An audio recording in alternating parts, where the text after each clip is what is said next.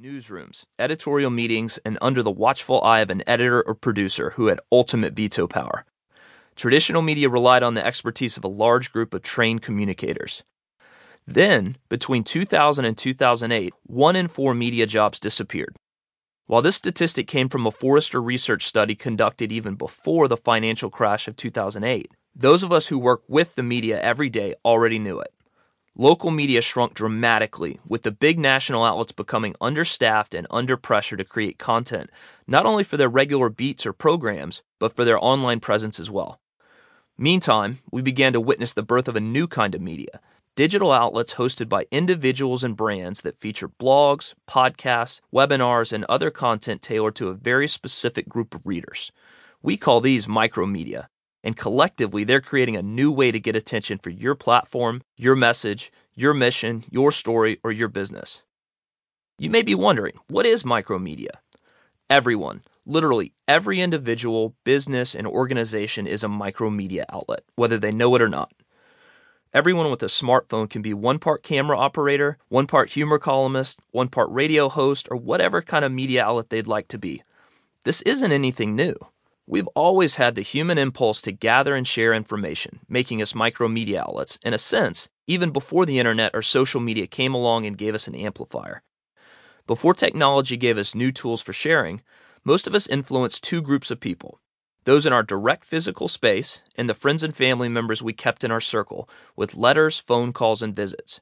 Those who wrote for a church newsletter or sent out a yearly holiday update to their list might have influenced more people in that environment, but for the most part, we had to go to a lot of dinner parties to be a true influencer.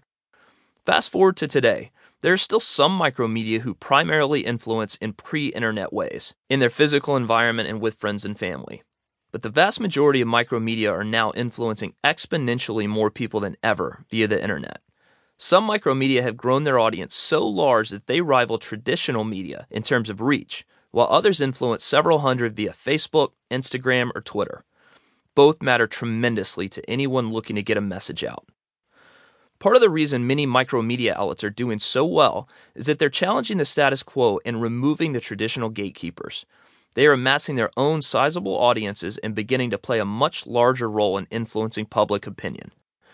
As the power and reach of traditional media continue to erode, many of the big players are looking to these new, smaller outlets as the best option for future growth. Others are reforming and forging alliances with one time competitors in an effort to strengthen their diminishing brands. The 21st century has already seen the creation of Bloomberg Business Week, Newsweek, and the Daily Beast, and Disney ABC Television, which was purchased by Disney in 1996. Furthermore, AT&T acquired DirecTV, Altice, a French company, acquired Suddenlink, and Comcast made a prolonged but ultimately failed effort to acquire Time Warner Cable. All further evidence that mergers among the traditional giants, which are struggling to survive, will continue as the millennium moves on. Consumers began to really feel the shift in the mid 90s when online only general interest publications such as Salon.com and Slate.com became among the first to dip their toes in the fast moving water.